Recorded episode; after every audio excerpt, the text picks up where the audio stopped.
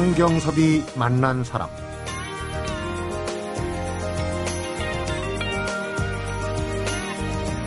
도대체 한국인들은 왜 힘들고 불행하다고 느낄까? 무엇이 우리의 행복을 가로막는 걸까? 한 심리학자가 이런 질문을 던져놓고 이런 얘기를 했어요. 구체적인 대안을 내놓는 것은 내 영역과 능력 밖이지만 그간 배운 심리학 지식으로 원인과 심리적인 처방은 내려볼 수 있겠다. 그리고 분명 우리 이야기, 내 이야기인데도 그동안 눈여겨보지 않았던 열두 가지 컴플렉스하고 그 컴플렉스를 넘어가자는 제안을 했는데, 성경섭이 만난 사람, 오늘과 내일 이틀 동안 한국 사회와 그 적들을 펴낸 신경정신과 전문 이나미 원장과 함께 가을맞이 시월의 힐링 여행을 떠나봅니다.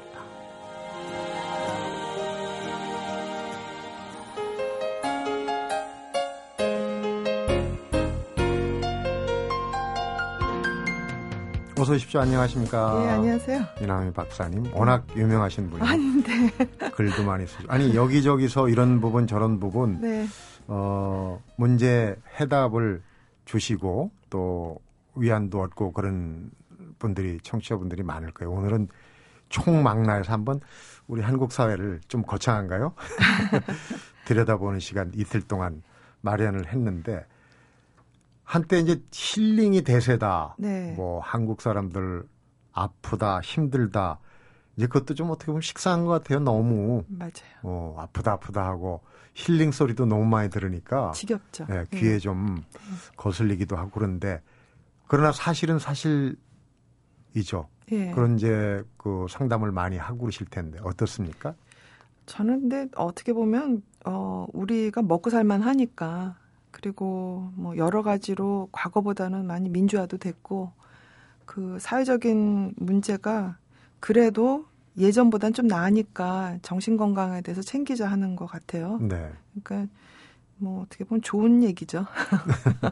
근데 실질적으로 네. 나타나는 게 통계가 네. 입에 담기 좀 그렇지만은 네. 스스로 목숨을 그렇죠. 끊는 음. 사례가 뭐 오이시디 얘기를 꼭 뭐 네. 메디니 이런 거 얘기를 네. 안 하더라도 실제로 음. 나타나고, 특히 이제 청소년들, 젊은이들이 더 힘들게 느끼는 거 아닌가. 다른 나라는 어떨지 모르겠지만은, 예. 네, 뭐 취업도 그렇고 음. 또 공부하는 것도 그렇고 여러 가지 문제가 지금 많다고 보여지는데 예. 이런 부분의 문제들이 심리학적으로 예. 해결의 방법을 줄 수 있다고 보시는지 모르겠어요. 임상의학 굉장히 많으신 박사님이시죠. 아, 그 다 줄 수는 없죠. 음. 그리고 지금 노인 자살률이 전 세계적으로 이렇게 높은 나라가 없고요. 네.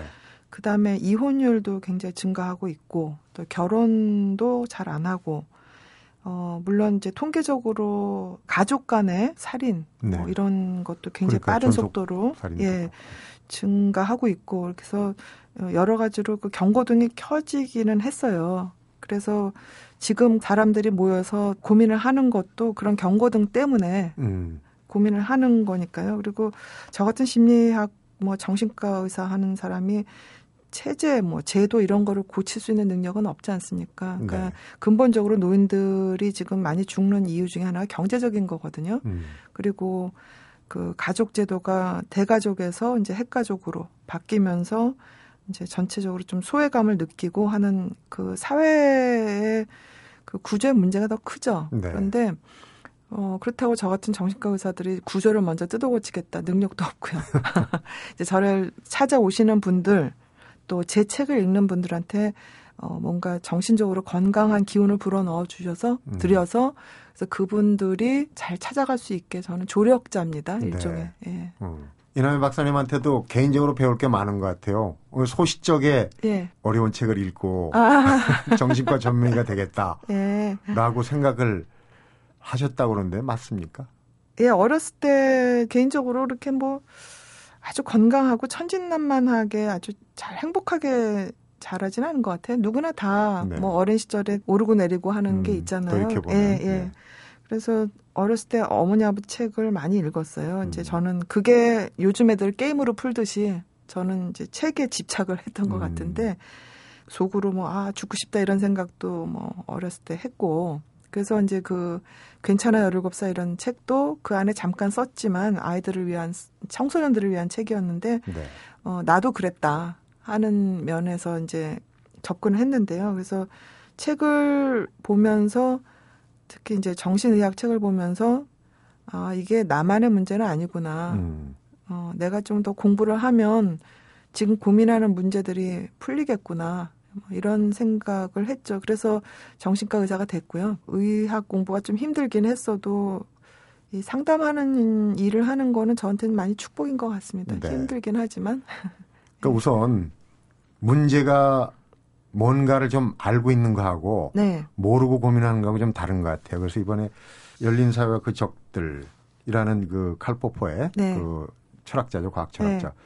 책 이름을 패러디는 했다고 그러지만 이제 한국 사회의 그 적들로 규정하는 게 이제 컴플렉스라는 걸 정리를 네. 일목요연하게 네. 하셨어요. 우선 이제 컴플렉스라는 게 우리가 이제 아프다 아프다 힘들다 하는 네. 그 원인 중에 그런 컴플렉스를 이렇게 규명해 보면 좀 도움이 되는 게 그렇죠. 아닌가 싶어요. 예, 이게 융 심리학에서 아주 핵심적인 개념입니다. 그러니까 보통 컴플렉스라 그러면 뭐 외모 컴플렉스, 돈 컴플렉스 이러면서 열등감으로 생각을 하잖아요. 네, 근데 열등감하고 다르게 어, 일단 기본적으로 뭔가를 하고 싶다는 욕구가 있고요. 또 그 욕구 때문에 생기는 여러 가지 감정 반응이 있어요. 네. 그러니까 어떻게 보면 불교식으로 말하면 뭐 탐진치 이렇게 얘기하잖아요. 음. 그러니까 뭔가를 탐했는데 그걸 못 얻으면 좌절감이 생기고 또 뭐 때문에 화가 나는데 풀지 못하고 또 뭐가 뭔지 모를, 몰라서 답답하고 네. 이런 감정들이 다 컴플렉스의 양상이에요. 음. 그래서 컴플렉스는 어, 없는 사람이 없습니다. 그러니까 우리가 태어날 때부터 엄마를 보잖아요. 근데 엄마가 우리가 배고플 때 항상 주는 거 아니거든요. 엄마도 네. 바쁘면 음. 젖 못 줄 수 있고. 울어야 또 주고. 그렇죠. 또 울어도 안 줄 때도 있고. 그럼 엄마 보고 화날 때가 있습니다. 또 아버지 역시 뭐 우리랑 계속 놀아주면 좋겠는데 뭐 맨날 바쁘고 뭐 어쩌다 술 마시고 오고. 또 술 마시고 들어오면 까끌까끌한 수염이나 문지르고. 보레다. 예. 네, 조알이라고 생각하는 거죠. 예. 네, 근데 우린 싫거든요. 이제 그런 게 다 아버지 컴플렉스죠.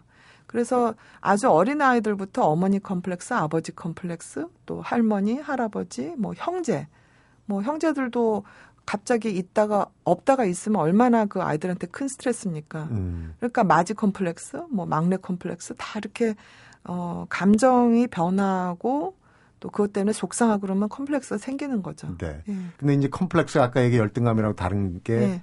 이 돈 콤플렉스도 사실은 돈 많은 사람도 돈 콤플렉스가 아, 있거든요. 열등감이 돈 그렇죠. 많더라도 네. 아까 얘기했던 탐진치가. 예. 이 박사님도 엄마 콤플렉스가 있다는 인터뷰를 읽은 적이 있어요. 재밌던데. 어머니가 아, 굉장히 미인이시라서. 아, 어머님이 미인이시고 그다음에 독일 병정 같으세요. 아주 원칙주의자고 음. 도덕적이시고 규칙적이고 그래서 네. 저희는 어렸을 때 시간이 지나면 밥을 못 얻어 먹었어요. 그러니까 그 시간에만 테이블에 딱 앉아야 되는 네. 거죠. 그리고 또 어머니가 워낙 미인이시니까 어디 가면 안 닮았다는 소리가. 아, 그럼 어머... 지금 이 박사님보다 훨씬 더 미인이시죠. 아, 미인이시죠. 어, 그러면 굉장히 네. 미인이시죠. 아, 감사합니다.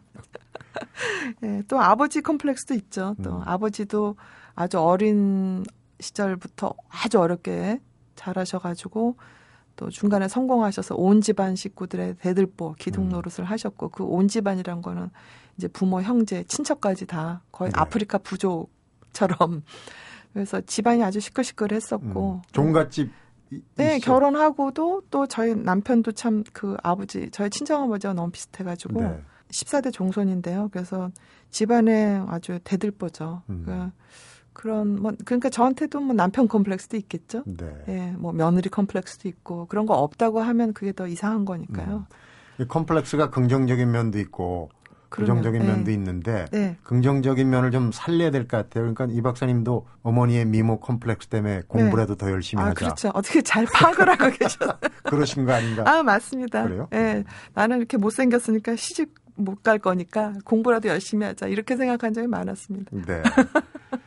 자, 이제 컴플렉스라는 게 뭐 한두 가지로 규정이 되겠습니까만은 네. 우리 한국 사회 아프다고 하고 힘들다고 네. 하는 한국 사회 대표적인 컴플렉스를 조금 추려본 것 같아요. 네. 이제 크게 보면 어떻게 대별을 할 수 있을까요? 열두 가지를. 우선은 요즘 우리나라가 이제 갑자기 발전한 나라 아닙니까? 그래서 물질하고 허식, 음. 그다음에 교육, 이게 제일 큰 핵심 코드 중에 하나인 것 같아요. 교육 문제 특히. 예. 네. 그래서 그 교육도 아이들을 성숙한 아이로 키우겠다는 그런 교육열은 문제가 없습니다. 그건 네. 참 좋은 거죠. 그러니까 율곡이이나 음. 뭐 이순신 장군이나 정약용 선생님처럼 자식들 키우면 괜찮아요. 음. 그건 교육열이 아무리 좋아도 괜찮아요. 그런데 지금의 교육열은 그 처음에 말씀드린 물질과 허식과 연관이 돼 있죠. 네. 그래서 내가 아이를 뭐 인류 대학교에 보내면 으쓱해지고 음.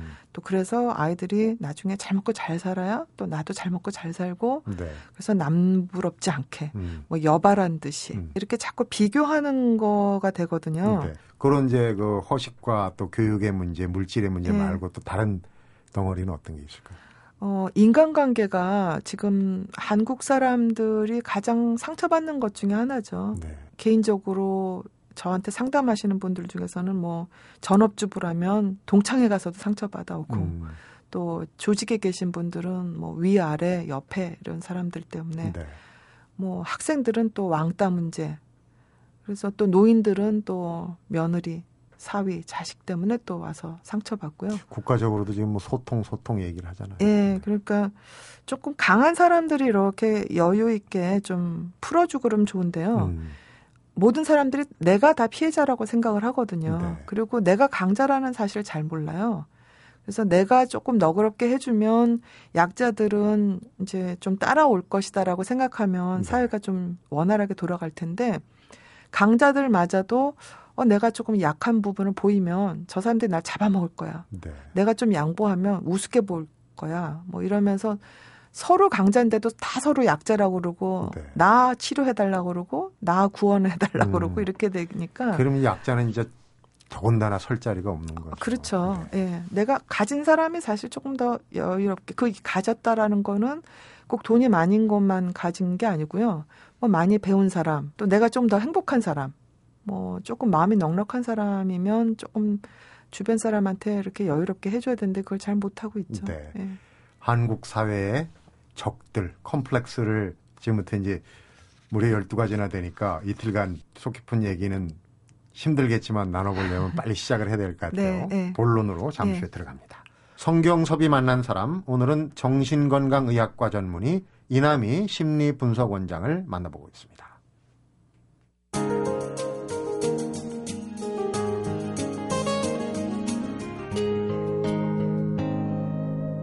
성경섭이 만난 사람. 제일 먼저 그 물질, 욕망에 대해서 얘기를 하셨는데 그 그런 이제 원인들이 빚어내는 그 폐해, 안 좋은 네. 결과도 있을 수 있고 그거 하나만 해도 상당한 분량이 될 것 같아요. 우선 그 얘기부터 좀 해보죠. 우리가 물신이라고도 그러고 물질 만능주의라고 그러는데 이게 이제 오래된 얘기 아니겠어요? 근데 요즘은 조금 더 무슨 발전된 양상으로 나옵니까? 이 물질에 관련된. 어, 사실 오래된 거라고는 저는 생각 안 해요. 그러니까 우리나라가 비교적 영적인 부분, 정신적인 부분에 굉장히 강조를 한 나라입니다. 네. 그러니까 얼마 전까지 한 백 년 그 전까지만 해도 그래서 그 뭐 아주 더 오래 전으로 가자면 공자님께서 이 여기 이 우리나라에 와서 살고 싶다고 하셨어요. 왜냐 그 예의를 아는 민족이다. 네. 어 그리고 별로 욕심이 없다. 그러니까 조용한 은자의 나라였잖아요. 음. 그 하얀 백이민족이라는 것도 화려한 거 좋아하지 않았었거든요. 네. 근데 이제 백 년쯤 전부터 우리나라가 정신적인 것만 추구하는 동안에 뭐 일본을 비롯해서 그 서구 열강이 굉장히 발전했단 말이에요. 네. 그래서 결국 우리나라가 잡혀 먹었잖아요. 음. 잡혀 먹히게 됐고 육이오 전쟁도 겪었고 이런 게 근본적으로 여러 가지 원인이 있겠지만 우리가 물질적인 거에 너무 소홀히 한 부분도 있어요. 네. 그래서 육이오 전쟁 이후에 우리나라 민족 심성이 아주 급격하게 저는 변했다고 봐요. 그러니까 과거의 그런 공동체가 깨지고요. 그 뭐 가문 이런 거보다는 일단은 경쟁에서 이겨야 살아남는 구도가 됐고 내가 뭐 그냥 양반이니 뭐니 이런 거 따지고 있다가 어느 날 갑자기 옆에서 머슴하던 사람이 무지하게 부자가 돼서 나를 무시하고. 네. 그러니까 이게 보니까 어, 경쟁에서 이기지 않으면 사람 취급도 못 받는 그런 세상이 됐단 말이에요. 네. 근데 그중에 핵심적인 그 경쟁이 뭐냐면 또 교육이에요. 자식 교육 잘 시켜서 뭐 아이들이 자녀들이 공부 잘하면 음. 이 금방 사, 이 계급이 바뀌더라. 개천에서 용 난다는 그렇죠. 얘기인데 예. 거기서 나오는 예, 그런 게 보통 전쟁 이후에는 어디든지 다 일어나는 일이에요. 계층이 바뀝니다. 이제 전쟁하고. 네. 그래서 교육에 굉장히 아주 신경을 썼죠. 그런데 그게 전쟁하고 한 몇십 년 지나서 한 세대, 두 세대가 바뀌면 그 계층이 고착화됩니다. 어느 나라든. 그러니까 지금은 이제 교육으로 더 이상 그 사다리를 오르, 오르지 못하는 그런 시대가 됐죠. 그러면서 이제 물질에만 너무 신경 쓴 이 나라가 이렇게 피폐해졌구나라고 음. 다시 이제 일종의 반동 형성이죠. 그러면서 힐링 추세가 나오는 것 같아요. 네. 그러니까 그 물질주의에 지금 굉장히 물들었지만 저는 제 앞으로 한 이삼십 년 이후는 다시 영적인 측면에 굉장히 관심을 가질 거라고 봅니다. 이건 네. 제 개인적인 추측이기 때문에 맞지 않을 수도 있지만. 네. 그거하고 어떻게 보면 맞물린 거기도 한데 두 번째 네. 컴플렉스 이제 네. 허위의식. 예, 네. 허식. 음, 네. 허식. 네. 허식은 가식이나 허식은 예전에 물질을 추구하지 않을 때도 좀 뭐 양반의식 뭐 이런 거 있지 않았나요? 그럼 있죠. 네. 있고 뭐 지금 그거 없는 나라는 없죠. 네. 기본적으로 인간은 다른 사람들한테 잘 보이고 싶어 하는 게 인간의 어, 아주 근본적인 욕구입니다. 그런데 그러니까, 가진 것보다 더 잘 예. 보이려고 하는 게 문제인가요? 그렇죠. 그러니까 그게 어, 불안에서 나오는 부분도 있거든요. 자존심의 부분도 있고 뭔가 이렇게 자꾸 덧붙이고 좀 화려하게 하고 이런 사람들을 가만히 들여다보면 그 마음속 깊이 어, 불안한 게 있어요. 네. 그러니까 예를 들자면 성철 스님이 누더기 옷을 입고 사셔도 사람들은 성철 스님 앞에 가면 저절 절을 합니다. 네. 그런데 속이 텅 빈 사람한테는 아무리 뭐, 뭐 몇천만 원짜리를 해도 돌아서서 비웃죠. 네. 그러니까 그게 허식이 갖고 있는 어떻게 보면 그 허점이죠. 음. 어, 자꾸 포장을 하면 할수록 사실은 조롱거리가 되는데 못하는 거죠. 그래서 네. 우리나라가 그래도 조금 그 고비는 넘긴 것 같아요. 요즘에 중국 사람들, 여기 중국 분들 계셔서 좀 미안하긴 하지만 그 명품 소비 가장 많이 하죠. 싹쓸이 하잖아요. 예. 그러니까 그게 졸부 증후군이죠. 음. 한 이삼십 년 전에 일본이 싹쓸이를 했거든요. 그리고 이제 그게 우리나라로 갔다가 이제 지금 중국으로 가죠. 그러니까 갑자기 부자가 된 사람들은 그 졸부 증후군에서 자유롭기가 참 힘들죠. 네. 아까 이제 이 테두리에서는 가장 중요한 게 이제 교육의 문제인데 공교육이 그 역할하기가 힘들어지니까 네.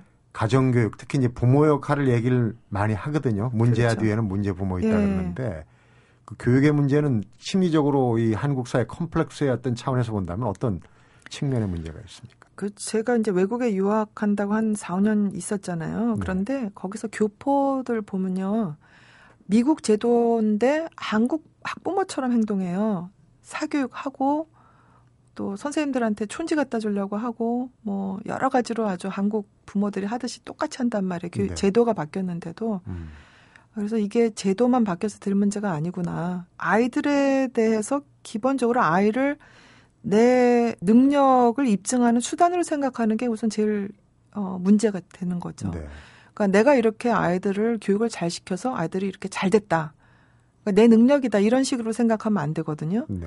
그러니까 아이는 내 도구가 아니에요. 아이 그 자체로 자기가 행복한 길을 찾아갈 수 있도록 도와줘야 되는 거죠. 네. 어, 그리고, 어, 전체 사회도 마찬가지고요. 교육을 할 때, 뭐, 한 명이 십만 명을 뭐, 먹여 살린다. 그러니까 인재를 키워야 된다. 먹여 살리는 문제로만 자꾸 접근을 하면 안 되는 거죠. 네. 왜냐면, 한 명이 십만 명을 금방 거지로 만들 수도 있어요.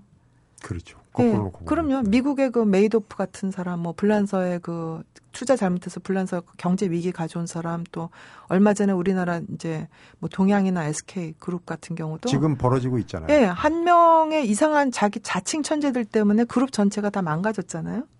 그러니까, 그거를 자꾸 그런 식으로 머리 좋으면 잘 살 것이다. 잘 살면 행복할 것이다라는 접근을 하면 결국에 흔들흔들해요. 지금 네. 뭐, 미국이 잘 산다, 잘 산다 하지만 뭐 저는 잘 경제에 대해서는 모르지만 셧다운 해가지고 흔들거리고 있잖아요. 네. 그 똑똑한 사람들만은 뭐 하버드, 예일 어쩌고 하지만 흔들거리고 있잖아요. 그거가 바로 교육의 문제라고 저는 생각을 해요. 네. 어, 천재 한 명을 키우면 잘 된다. 이거는 저는 절대로 그렇게 보지 않습니다. 지금 오바마 대통령이 자꾸 네. 불을 지르는 것 같아요. 한국 교육의 내용은 잘 모르면서 네. 교육열을 계속 칭찬하잖아요. 네. 한국 교육이 네. 좋다고. 그래도 전 미국보단 낫다고 생각해요. 미국보단 낫다. 네. 어떤 면에서 낫냐면 미국은 그 돈 많은 사람들이 누리는 그 사교육, 우리나라 사교육에 비교할 바가 아니에요. 네. 사립학교부터 대학교부터 마찬가지로 점점 굉장히 나죠. 그렇죠. 네. 그리고 어, 또 미국 아이들이 굉장히 그 이제 사립학교에서 아주 정확하게 교육받는 아이들은 굉장히 소수고요. 음. 대부분의 아이들은 훈육을 잘 못 받습니다. 오히려 우리나라보다. 네. 그래서 학교 폭력도 우리나라 못지않고 음. 그리고 또 어, 우리나라 아이들이 어쩌니 저쩌니 해도 그래도 부모들 말 잘 들어요. 선생님 말들 잘 듣고 네. 그다음에 굉장히 많은 양의 그 정보를 소화를 하고 있고요. 음. 미국 가서 놀란 것 중에 하나가 우리나라 아이들 같으면 사 학년짜리 아이들이 풀 문제를 고등학생들이 풀고 있어요. 네. 그러니까 물론 똑똑한 애들은 굉장히 똑똑하게 잘 가지만 거긴 굉장히 소수고 전체적으로 똑똑하죠. 그러니까 우리나라 노동력의 질이 상당히 높은 거는 그 교육의 폐해도 상당하지만 그만큼 네. 교육을 시키고 있기 때문에 이만큼 사는 게 아닌가 싶어요. 음, 네. 네. 성경섭이 만난 사람, 오늘은 콤플렉스 덩어리 한국 사회에 상처받지 않고 사는 법을 얘기하는 정신건강의학과 전문의 이나미 심리분석원장을 만나보고 있습니다.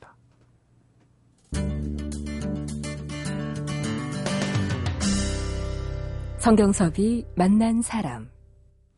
어떻습니까? 이 박사님도 지금 꽤 성장한 자녀들이 네. 있는 걸 알고 있는데 네. 나름대로의 노하우가 있다면 어떻게 그 아까 얘기하신 그런 부분에 맞춰서 가려면 어떻게 해야 되나요? 저는 애들이요. 저보고 어, 중고등학교 되니까 엄마는 왜 우리한테 조기 교육을 시키지 않았냐.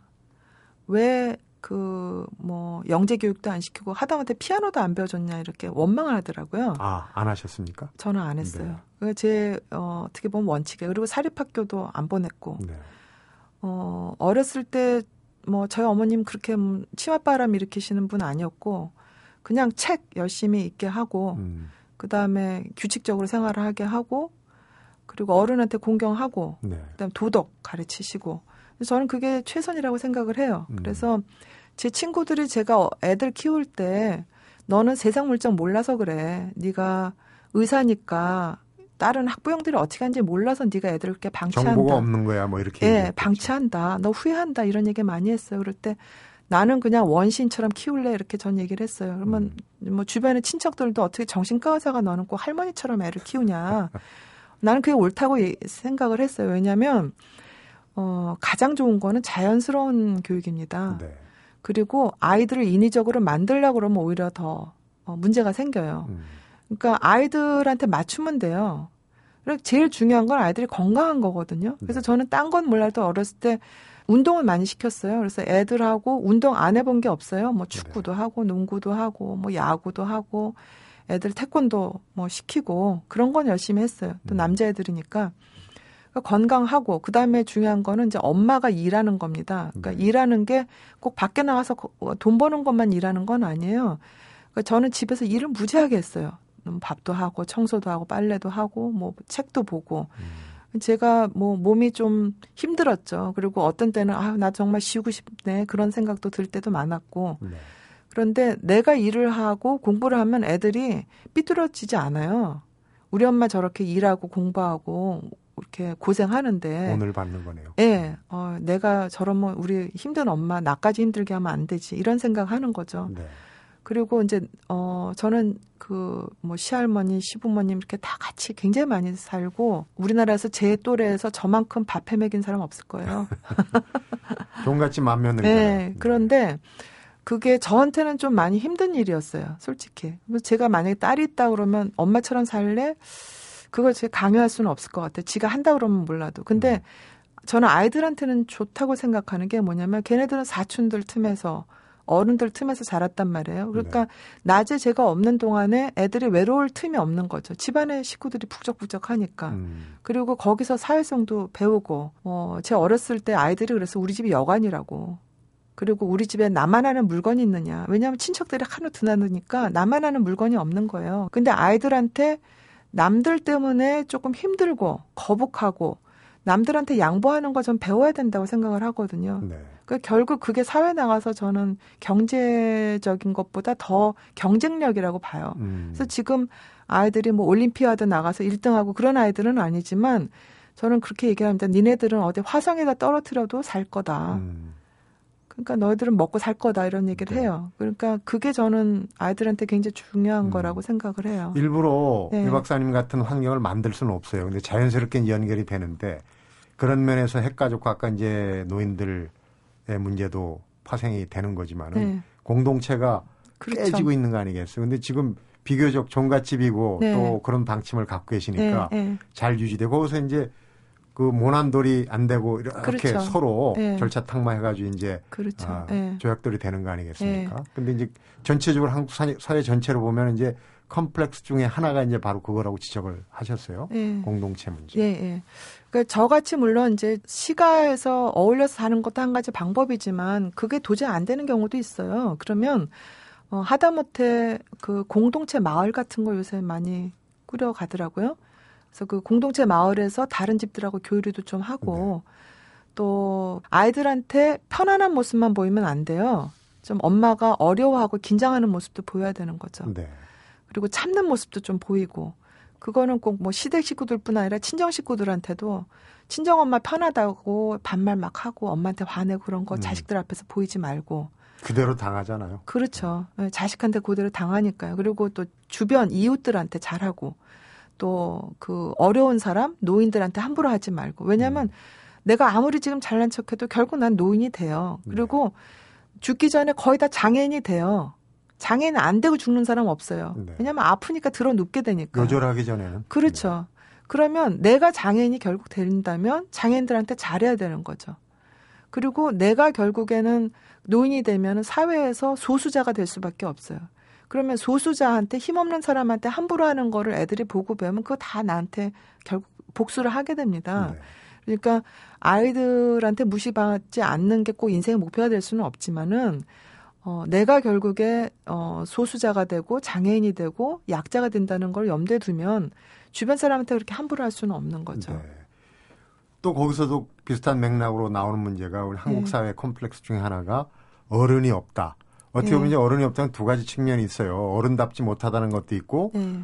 또 어른 대접을 안 해준다는 것도 있고 그런데 네. 왜 이런 컴플렉스가 나올까요? 원래는 예전식으로 얘기하자면 그 어른들이 항상 우선이었죠. 네. 어, 그 어른들 앞에서는 자식들 이쁘다는 얘기도 안 했고 음.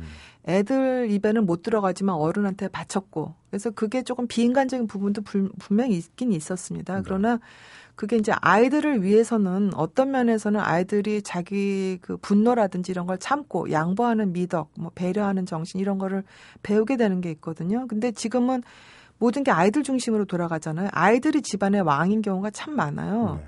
그래서 아이들이 멋대로 뭐 이래라 저래라 이렇게 하다가 부모들은 또 마치 아이인 것처럼 같이 화내고 뭐 그래서 아이들한테 어른다운 모습 보이지 않죠. 친구처럼 대해라 뭐 이런 거 교육. 그러니까 친구처럼 우정을 나누는 거 좋아요. 네. 그러나 그럼에도 불구하고 어른은 어른이고 아이는 아이여야 되는 거죠. 지금 이제 우리나라가 뭐 외국에서 아, 서양 사람들은 다 반말 쓴다. 그래서 서양 사람들은 뭐 위아래 없다. 이렇게 지금 잘못 아는 거는 영어를 잘 못해서 그래요. 사실은. 네. 영어를 제대로 알고 그 문화에 깊숙이 들어가면 아주 깍듯하게 어른한테 제대로 합니다. 그런 사람들이 어, 교양 있는 사람들이고요. 어른한테 제대로 못하면 막대먹은 사람이라고 음. 서양도 다 마찬가지예요. 네. 그리고 어, 아이들하고 우정을 나누는 거 좋지만 그러나 어, 아이들 중심으로 세상에 돌아가서는 안 되는 거죠. 그 공동체에서 예전에는 사실 그런 게 자연스럽게 교육이 그렇죠. 됐는데 네. 지금은 누가 가르쳐주는 사람이 없잖아요. 핵가족이 되고 네. 사실 부모도 어디선가 교육을 받아야 되는데 예. 그게 이제 대물림이 되지 않겠습니까? 그렇죠. 그게 참 예, 걱정인데. 예, 예. 그러니까 엄마들이 젊은 엄마들이 헷갈리는 게 아이들을 존중해 주라는 말하고요. 네. 아이들을 멋대로 놔두라는 말은 절대로 같지 않아요. 그러니까 아이들한테 판단할 수 있게 하고 선택할 수 있게 하는 자유의지는 있게 해야 돼요. 네. 그런데 그건 없게 만들어요. 그러니까 예를 들어서 여기서 뭐 할래 하고 애가 뭘 고르면 아 그건 안 되지, 그건 안 되지 그래서 엄마가 다 골라놓고서는 네. 어, 애한테 마치 자유의지를 줬다 얘기를 하고 또 아이를 존중해준다고 하면서 실제로는 아이한테 휘둘리고 네. 그거는 그러니까 아주 제대로 잘 판단을 해서 존중과 존경과 또 그거는 좀 또 구분을 해야 되고요. 음, 한국 사회의 적들에 대해서 컴플렉스라고 규정하라고 이제 하나둘 알아보고 있는데 과연 그러면 이걸 어떻게 해야 되는지라는 부분도 궁금하고 해서 오늘의 여정은 여기까지 하고 내일은 그 한국 사람들이 화를 많이 내잖아요. 왜 이렇게 분노하고 화를 많이 낼지 이런 부분하고 또 어, 이런 컴플렉스들을 어떻게 좋은 쪽으로 끌고 갈지 이런 얘기 나눠보도록 하겠습니다. 오늘 첫날 얘기 잘 들었고요. 예. 수고하셨습니다. 예, 감사합니다.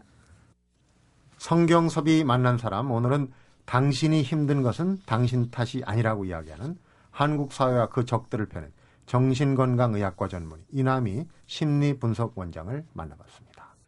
야 심심타파 너 나이 몇 살이야? 나? 올해 아홉 살. 재밌는 라디오 너는? 난 열두 살이야. 형한테 까부지마. 예 너희들 이름이 뭐니? 난 올해 나이 서른아홉 살 여성시대다. 아이고 이모님 오셨어요? 다들 비켜. 나 마흔다섯 살 별밤이야. 모든 세대가 청취하는 라디오 엠비씨 표준 에프엠 구십오 점 구. 난 아무것도 몰라요. 난 올해 열아홉 청춘 지라시랍니다.